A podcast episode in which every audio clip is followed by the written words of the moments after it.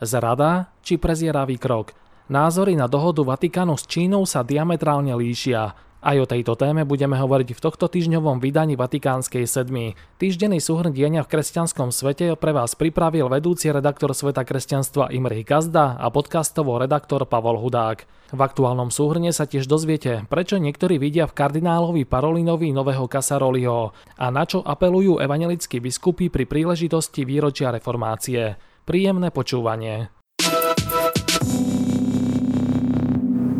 Vatikán počas uplynulého víkendu oznámil, že kontroverzná dohoda s Čínou o menovaní biskupov bude predlžená o ďalšie dva roky.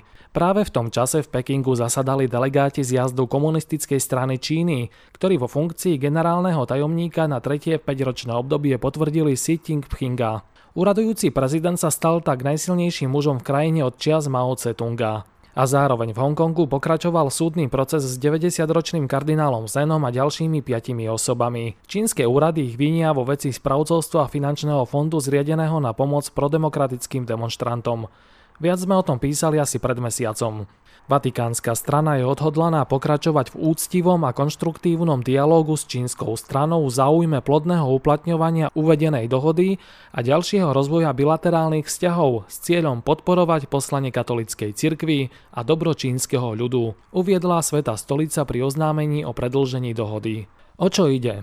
V septembri 2018 došlo k podpísaniu provízornej dohody medzi Svetou stolicou a Čínskou ľudovou republikou o menovanie biskupov, ktorej platnosť je nateraz predlžovaná každé dva roky. Hlavným zámerom dohody bolo predchádzať dvom problémovým situáciám z minulosti – že pápež vymenuje biskupa, ktorému štátne orgány neudelia súhlas pre verejné pôsobenie, respektíve, že čínske úrady dosadia na čelo diecezy klerika bez súhlasu pápeža. Prvým ústretovým gestom bolo, že Vatikán sňal exkomunikáciu zo siedmých prorežimných nelegitímnych biskupov a Čína uznala mandát siedmých biskupov podzemnej cirkvi. Počas nasledujúcich 4 rokov sa potom podarilo dosiahnuť, že všetci šiesti novovymenovaní biskupy boli odobrení oboma stranami. Od septembra 2018 sú všetci biskupy katolíckej cirkvi v Číne v plnom spoločenstve s Petrovým nástupcom a nedošlo už k žiadnym nelegitímnym biskupským vysviackam. Bežní veriaci to môžu zistiť denne pri Svetej Omši, ktorú celebruje ktorýkoľvek čínsky kňaz, Pápež sa totiž výslovne spomína v eucharistickej modlitbe, čo bolo pred rokmi nemysliteľné. Bilancuje ovocie dohody vatikánsky štátny sekretár kardinál Pietro Parolin. Práve kardinál Parolin je považovaný za hlavného tvorcu súčasnej čínskej politiky Svetej stolice. Mnohí v ňom, či už v dobrom alebo zlom, vidia nového Augustína Casaroliho, tvorcu východnej politiky Svetej stolice v časoch komunizmu. Nenáhodou na osobu Kasaroliho poukázal aj pápež František počas augustového kardinálskeho konzistória. Právom sa preslávil svojou otvorenosťou, keď múdrym a trpezlivým dialogom podporoval nové horizonty Európy po studenej vojne a nedaj Bože, aby ľudská krátkozrakosť opäť uzavrela tie horizonty, ktoré on stvoril – tieto slová sa nedali čítať ináč ako jasná podpora Parolinovho dialogu s Čínou. V týchto dňoch sa silnej podpory Parolinovi dostalo aj od filipínskeho kardinála Luisa Tagleho z dikastéria pre evangelizáciu. V rozhovore pre vatikánske médiá zdôraznil, že dohodu s Čínou nemožno vnímať len ako obyčajný prvok diplomatickej stratégie, pretože ide o veľa viac. O naplnenie spástneho poslania cirkvi tým, že miestni biskupy budú mať apoštolskú postupnosť a budú legitímne vysluhovať sviatosti.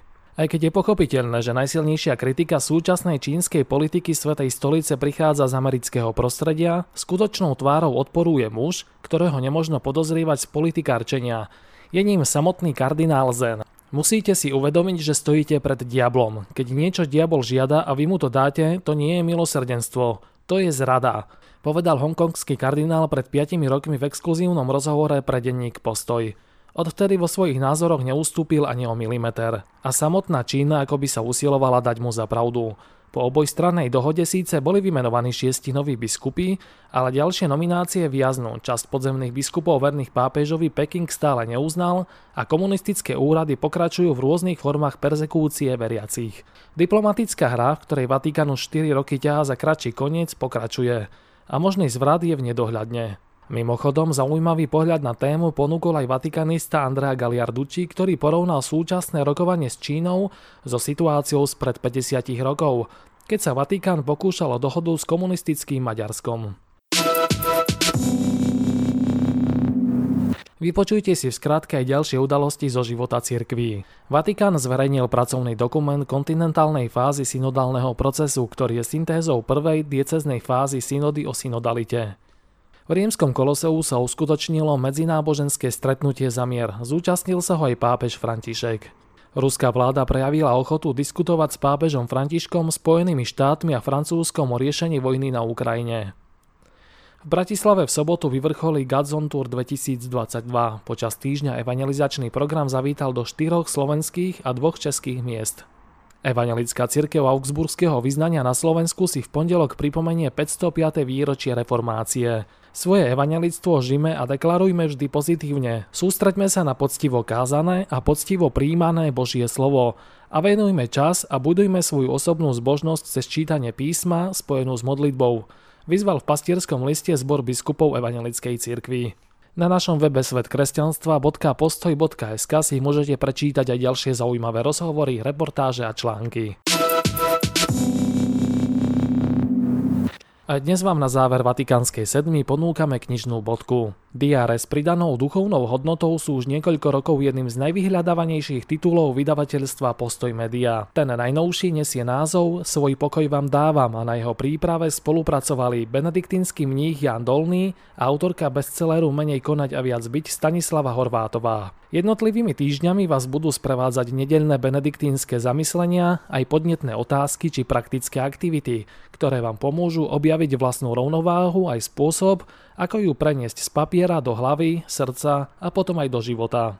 DR 2023 je pozvánkou k rovnováhe a pokoju. Je miestom, kde môžeme premýšľať nad svojim časom, hodnotou, identitou, vzťahmi, prácou aj modlitbou novým spôsobom. Prajeme vám požehnaný volebný víkend.